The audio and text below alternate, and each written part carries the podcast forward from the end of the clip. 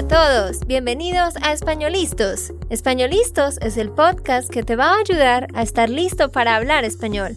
Españolistos te prepara para hablar español en cualquier lugar, a cualquier hora y en cualquier situación. ¿Recuerdas todos esos momentos en los que no supiste qué decir? ¿Esos momentos en los que no pudiste mantener una conversación?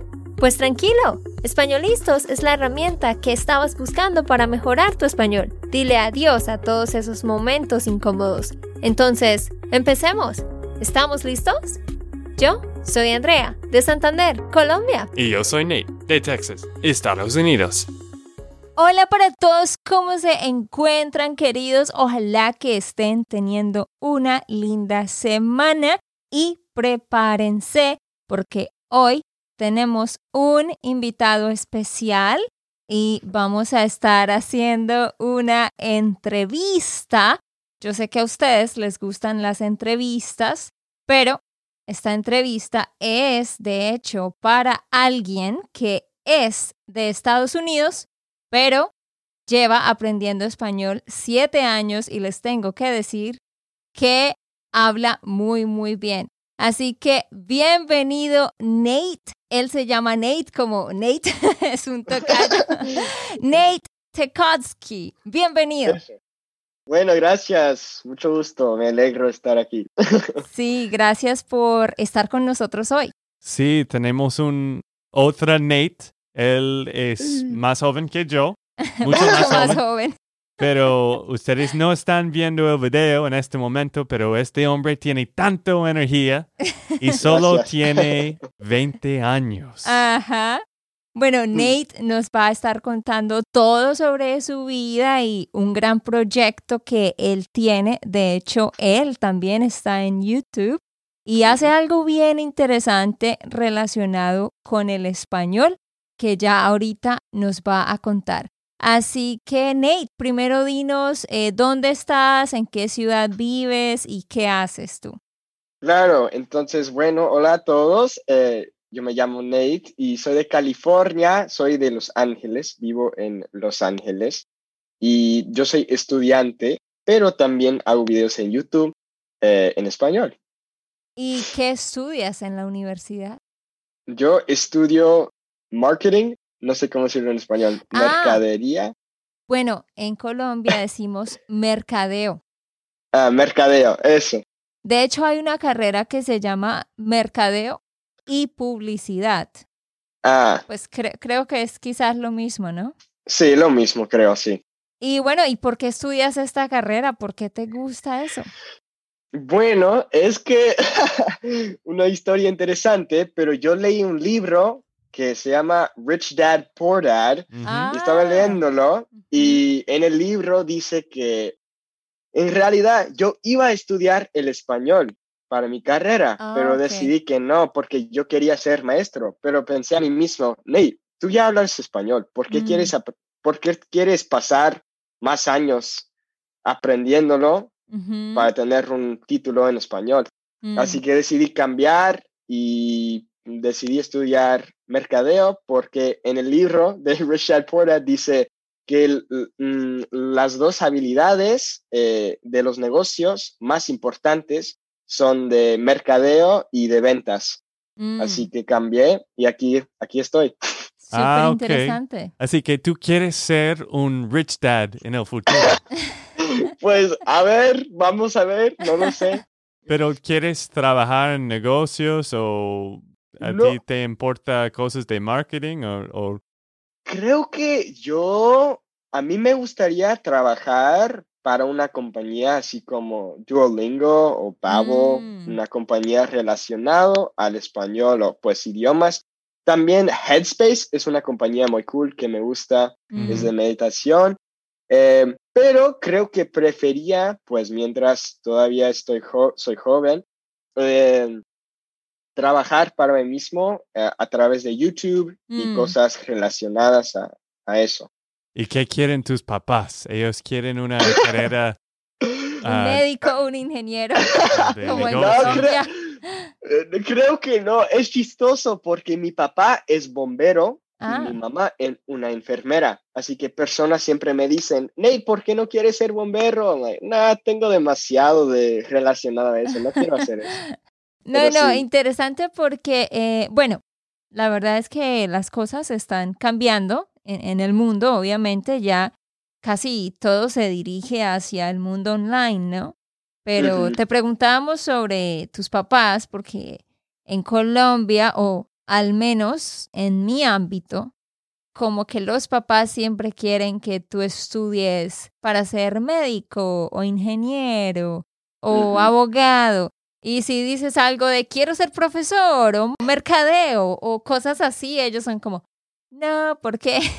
pero, pero, pero, eh, de hecho, pues te felicito porque pues tú has avanzado mucho en tu canal de, de YouTube. Ya ahorita les vamos a contar más sobre eso, pero ah, la verdad que la idea que tú tuviste es bien interesante, es, es bien entretenedor y divertido, entonces creo que a, a muchas personas pues les gusta como ver esas interacciones. Sí, y como, como dije antes, este hombre tiene tanta energía.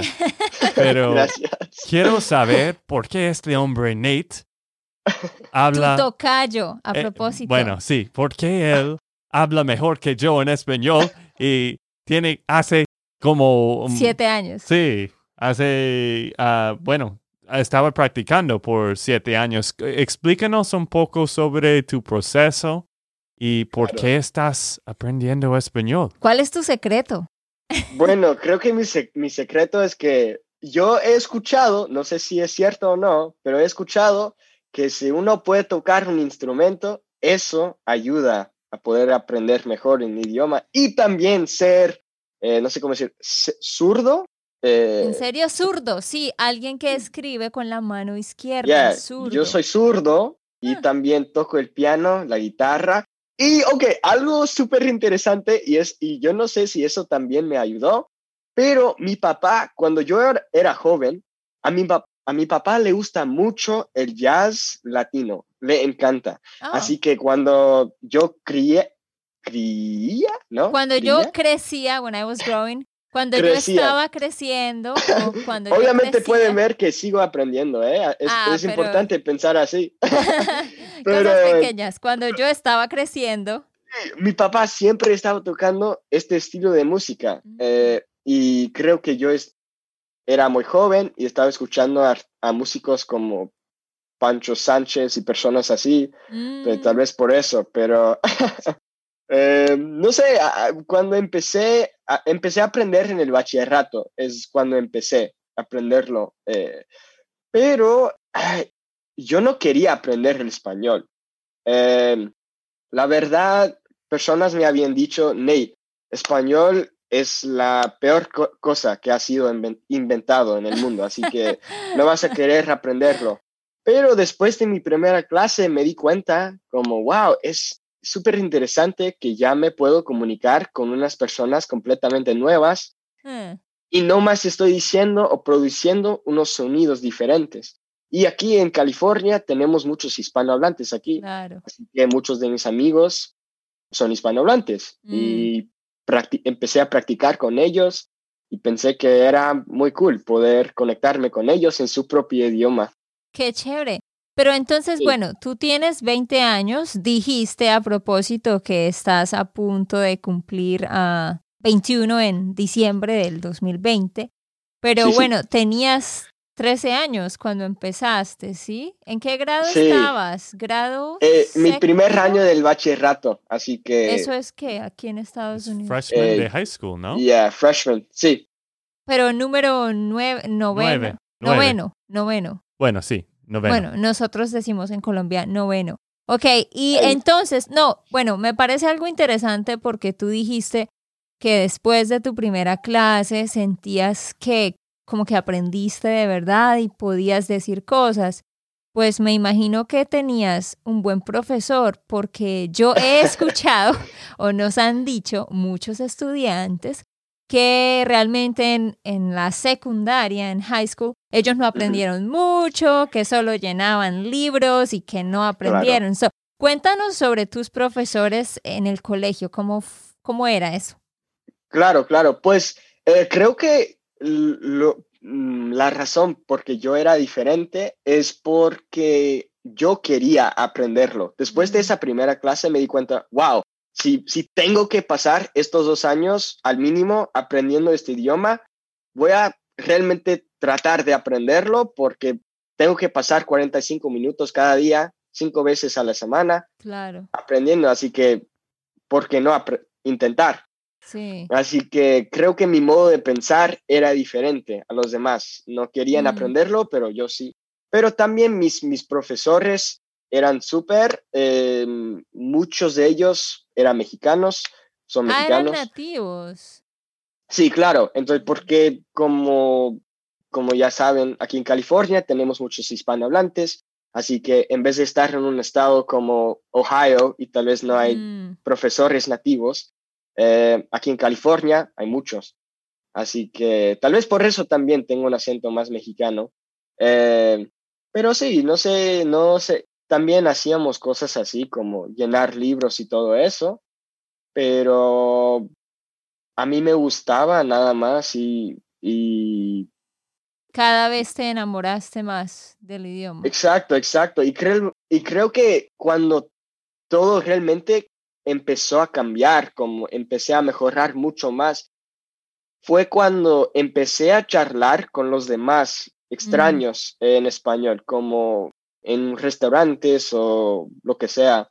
Mm. Eh, y yo me di cuenta de que cuando hablas a una persona en su, lengua materna, se actúan completamente diferente. Eh, abren, abren. Así que, entonces, eh, eso me encantó, como ese aspecto de, wow, esta persona ha cambiado bastante, no más porque estoy hablándole en su propio idioma. Eso es súper. sí, sí, es interesante que tú dijiste esto porque hace un tiempo, bueno, cuando yo conocí a Andrea y otras personas también me han dicho esto, que yo soy mucho más divertido en español que en inglés. Andrea siempre está diciendo que yo soy muy serio. En inglés. En inglés, sí. Ajá. Y para mí, no sé, mis momentos divertidos son en español, viajando a los países ah, en Latinoamérica, conociendo personas, lugares. Y no es en inglés cuando estoy trabajando en una oficina. Pues tengo buenos momentos en inglés también en Estados Unidos. Pero sí estás hablando de algo que yo creo que es real, es, es que tenemos dos personalidades. Me imagino que tienes un buen personalidad en inglés también, pero es, es un poco diferente que en español, ¿no? Claro, claro, claro. Y, también quiero decir, está bien si digo una cita en inglés, claro. lo puedo traducir, pero eh, hay una cita que me encanta, eh, que es por Nelson Mandela, y dice, if you speak to a man in his second language, you're speaking to his mind. But if ah, you speak to a man in his first language, you're speaking to his heart. Mm. Y es como un poco cheesy, pero es completamente verdad. Cuando hablas a una persona en su propio idioma, es completamente diferente. Sí, lo eh, es. Y, y a mí me pasa, o sea, a ver, cómo por ejemplo, si yo voy a que me arreglen el pelo y la chica pues solo habla inglés, bueno, yo hablo en inglés, pero como que no, no soy completamente yo, pero si llego y alguien me habla en español, como que doy más detalles o podemos hacer una broma y todo. So, sí, estamos eh, hablando de todo eso para que ustedes, quienes aprenden, pues se den cuenta, eh, como lo dice Nate, qué chévere es llegar a un restaurante, poder hablarle al mesero en español, llegar a un hotel, hablarle a la persona que está allá en español y poder entender lo que dicen. Entonces, si Nate lo ha podido hacer, Ah, bueno, los dos Nates, los dos Nates, ustedes también pueden, queridos. Sí, y bueno, una secreta de Andrea. Andrea todavía dice que en inglés no tiene tanto confianza ah. hablando ah, con, con, con, personas que hablan inglés, solo inglés, pero mm. cuando es alguien que habla español y un americano que habla español, ella siente mucho una más. Conexión. una conexión. Sí, mucho más. Es que, por ejemplo, yo, yo estoy hablando contigo, estamos hablando contigo, como que, no sé, hay algo, y entre otras cosas les digo esto para que todos los que nos escuchan, escuchen. A mí me ha pasado, yo he llegado a la conclusión de que hay algo especial en la personalidad de aquellos que les gusta de verdad el español y, como que les mm. gusta la cultura latina y pues que aprenden español. Entonces como que yo siento de una vez que hay una conexión contigo, como que siento que puedo ser yo. Pero lo que dicen ahí es cierto. Yo llego a un lugar, a una fiesta de Navidad con los tíos y los primos de Nate. a mí me da muchos nervios hablar. Pero bueno, claro eso es lo que ha hecho Nate, como él nos decía. O sea, él empezó a salir y a hablar con extraños, a hablar con personas, y es difícil, pero ustedes lo tienen que hacer también. Antes de que entremos a hablar de, del canal de YouTube, que es algo que quiero que gastemos un tiempo en eso, yo quisiera que tú les dieras un consejo a aquellos que nos escuchan. ¿Qué consejo les puedes dar? Claro, eh, hay, hay que amar al idioma. Em, eso es lo más importante. Eh, muchas personas piensan, ay, tengo que hacer esto, tengo que leer esto, lo que sea, tengo que hacer todo esto. Eh, pero realmente, si no estás gozando del proceso, vas a odiar ese, como decir, el viaje de aprender el español. Es un proceso, yo siempre digo, es un proceso, no un evento. Mm. Yo no quería ser un hispanohablante con un fluidez perfecto, lo que sea. Yo nomás a mí me gustaba y así yo seguía aprendiéndolo y gozándolo mm. cada, cada momento. Y eso es lo más importante, creo. Mm. Ok, y también yo quiero que cambiamos el tema un poco atrás, porque quería saber un poco sobre tu proceso de, de aprender hace esos siete años, porque me imagino que no ¿cómo se llama? Llegaste o no alcanzaste. No alcanzaste a este nivel solo con clases en tus... en el ah, colegio. En el colegio y en la universidad. Así que quiero saber un poco sobre su sus proceso. hábitos de aprendizaje en la casa especialmente. Es que es interesante porque yo creo que no lo tomaba, yo no lo tomaba muy en serio, pero eso me ayudó porque estaba aprendiendo en las clases las reglas, los conceptos básicos, todo eso, pero afuera de la clase estaba practicando y charlando con mis amigos usando el idioma. Eso es lo más importante, como puedes leer y hacer todo eso, es como si quieres nadar. Si quieres aprender a nadar, no vas a leer un libro y nada más. Tienes que realmente hacerlo, tienes que nadar. Es igual con aprender un idioma. Tienes que hablarlo, tienes que escucharlo. Todo eso Em, así que, como dije, aprendía los conceptos y todo en la clase, pero afuera, ya afuera, practicaba nomás charlando de, de todo con mis amigos hispanohablantes. Así que yo diría que hablar lo antes posible es súper importante. Muchos tienen vergüenza o tienen miedo, pero no hay que tener miedo, porque muchas personas, los hispanohablantes, quieren ayudarte. Eh, quieren ayudarte a aprenderlo, porque agradezcan que tú estás tratando de aprender su idioma, porque muchos no. Eh, así que eso es importante, hablar y escuchar con mucha frecuencia. Mm, sí, es muy buen punto. Yo creo que es la mejor manera de, de mejorar su español, es de hablar y escuchar. Pero tú, obvio que eres un poco extrovertido, pero ¿cómo conociste a estos hispanohablantes?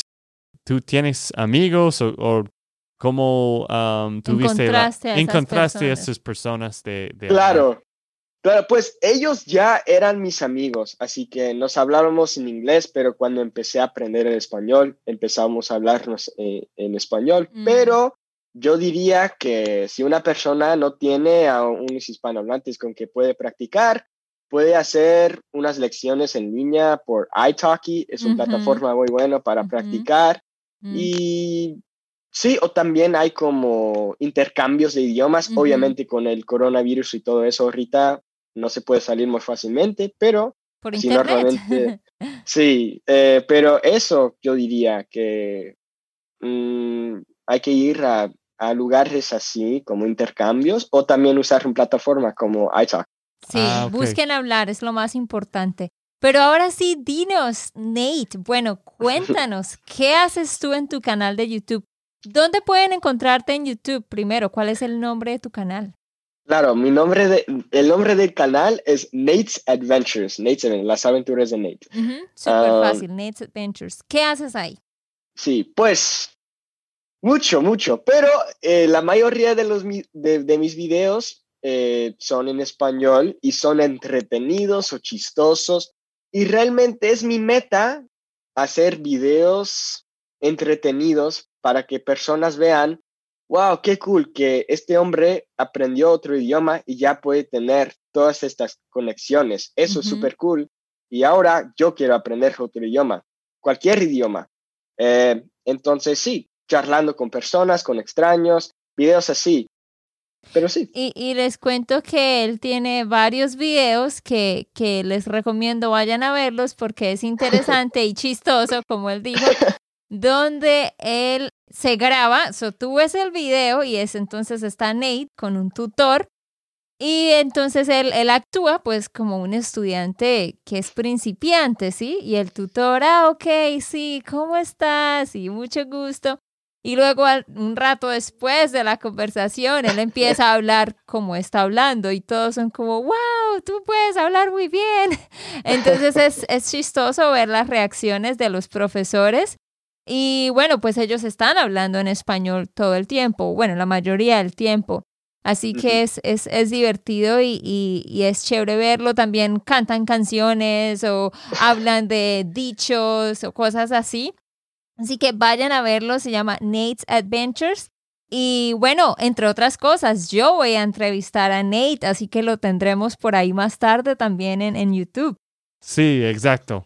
Pero también, Nate, queremos saber de qué planes tienes para el futuro y bueno, ahora estás en la universidad y cuántos años falta, cuántos semestres falta para terminar y qué planes tienes para el futuro, para el canal y para su, su futuro.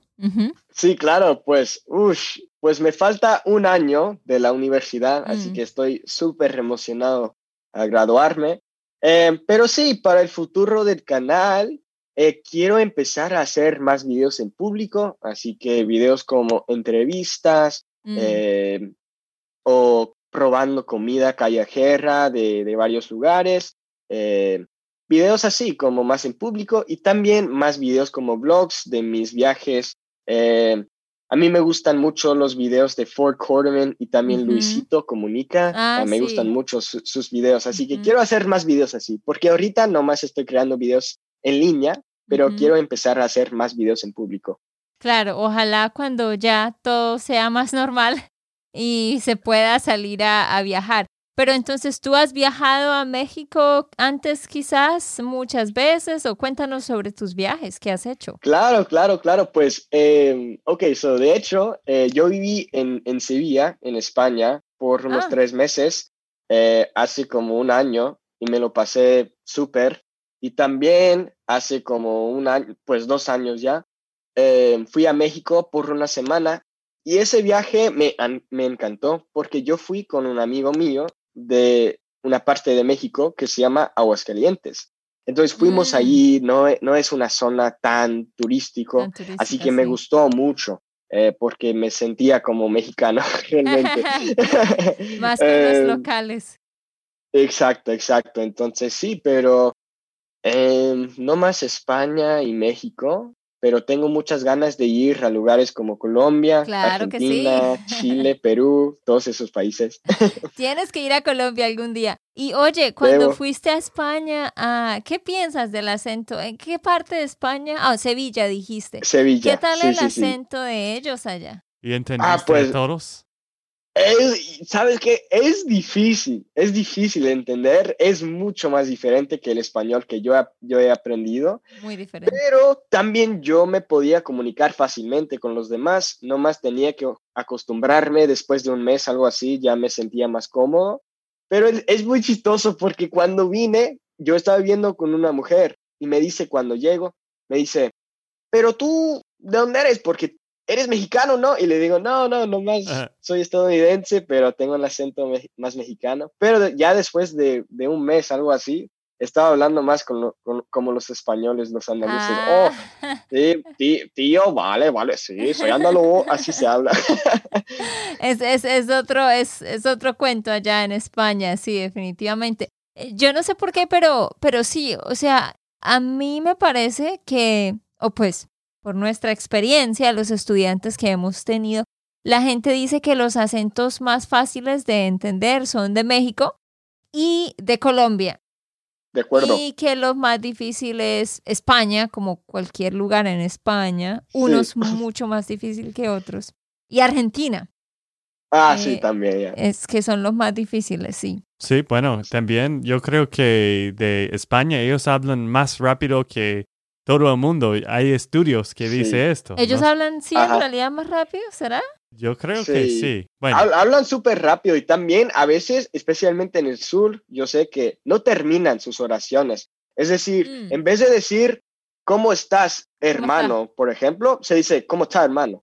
Así, ¿cómo está, eh, Más. Pero tú no piensas que eso también pasa en, en, México, porque eso pasa en Colombia. En las, las ciudades que quedan en la costa, donde está el mar, Mm. Ellos siempre cortan la, la S, incluso la mm. R la cambian por una L también. Ah. ¿En México no pasará eso en los lugares de la costa? Eh, la verdad no lo sé, tal vez. Em, creo que, como dijiste, creo que los acentos colombianos y mexicanos son los más fáciles de entender porque creo que las personas pronuncian más cuando hablan. Eh, es muy como pronunciado, se puede decir. O tú eh, podrías decir que las personas, no, tú podrías decir que las personas vocalizan. exacto. y, enuncian, enuncian muy bien las palabras. O sea, cada, tú escuchas cada sonido que existe en la palabra. No, no se corta en, en absoluto. Y Ney, de hecho, tú estuviste en España, ¿no? Sí, Pero eso fue antes de, de aprender español. No, estaba aprendiendo español. ¿Y cómo te fue? Muy mal, muy mal. Yo, yo fui a España y eh, sí pude hablar uno a uno, pero en conversaciones, en grupos y mm. de escuchar otros hablando fue otro idioma. Pero... es que, es que ahora que estamos hablando de esto, caigo en cuenta a Nate, Nate Alger, que tú cuando empezaste a aprender a español, los dos primeros países que visitaste fueron España y Argentina. Entonces no cometan ese error ustedes. Si no han viajado, tienen que ir a México. ¿Cuál parte dirías tú, Nate, que, o, o bueno, los amigos que tú tienen, que tú tienes, de qué parte de México vienen, porque igual en México hay gente que habla más rápido en algunos sectores. Claro, claro, pues mis amigos de Aguascalientes, de Morelia, que es como Pero la eso es como el centro del país. El sí, como es parte de Michoacán, es la ah, capital de Michoacán. Mm. Eh, y luego de la Ciudad de México. Eh, ¿Y qué más? Algunos son de, creo, no sé cómo se llama, pero no es Cancún, pero está al lado. Mm, eh, pero sí. Más como el, como el centro del país, quizás. Exacto, sí. Donde están las ciudades más grandes. Pero sí, pues de verdad queremos decirte que, wow, estamos impresionados con tu español. No, gracias, gracias.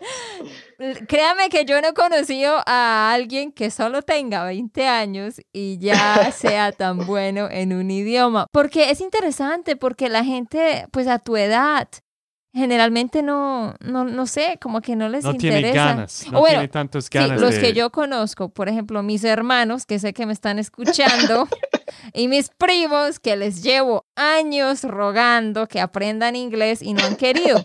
Si hubieran empezado, ya estarían así. Entonces, vean ustedes que si uno es constante, sí puede llegar a un muy buen ah, nivel de, de fluidez, como lo ha logrado Nate. Y bueno, Nate Alger, ¿algo más para decir? Pues sí, es, es obvio que tú mejoraste mucho en estos siete años, pero lo que yo quiero que nuestros oyentes saben es que Nate sí estaba constante y tenía una pasión Porque si tú no tienes un pasión, si tú no tienes un gran porqué, vas a dejar de mejorar su nivel. Pero si estás constante, me imagino que estabas muy constante estos siete años porque fue una pasión por ti, ¿no? Claro, claro. Y bueno, como ya les dijimos, vayan a buscarlo a él de nuevo. Está en Nate's Adventures, en, si lo dije bien, Nate's Adventures. bien. Ah, en YouTube, vaya, vean los videos y díganos qué, qué piensan. Y Nate, bueno, eso es lo que tú quieres hacer, continuar creciendo el canal y dedicarte por completo a eso, me imagino. Claro que sí, claro que sí. Es, es, es, como, es como tu enfoque. Y bueno, ya para terminar, un último, último tip que tú les puedes dar a los oyentes en cuanto a qué podcast pueden escuchar o qué series en Netflix pueden ver o, qué periódico uh. podrían leer. Un consejo nomás. Ah, una, una, una cosa de esas. Claro, claro. Pues, ok, yo diría que es súper importante siempre tener el modo de pensar que puedes mejorar. Porque yo todavía pienso así. Yo no pienso que soy un experto o tengo un español increíble. Aunque pienso que sea mi español bueno, creo que yo todavía puedo mejorar. Así que es importante pensar así, que, siempre puedes estar aprendiendo más. Siempre tener esa actitud. Bueno, Nate, pues de verdad, muchísimas gracias por tu tiempo, gracias por estar aquí y haber animado a nuestros oyentes para que vean este buen ejemplo eh, del resultado de la constancia. Y bueno, muchos éxitos en todo y un gusto. Gracias, igualmente, suerte. Ok, esto fue todo por el episodio de hoy. Esperamos que les haya gustado y que hayan aprendido. Y recuerda, si sientes que estás listo para aprender español, solo da un clic en Español Listos. No olvides dejar tus comentarios de lo que te gustó y los temas que quieres que tratemos. Suscríbete y déjanos tus reseñas. Españolistos les dice chao chao y hasta, la próxima.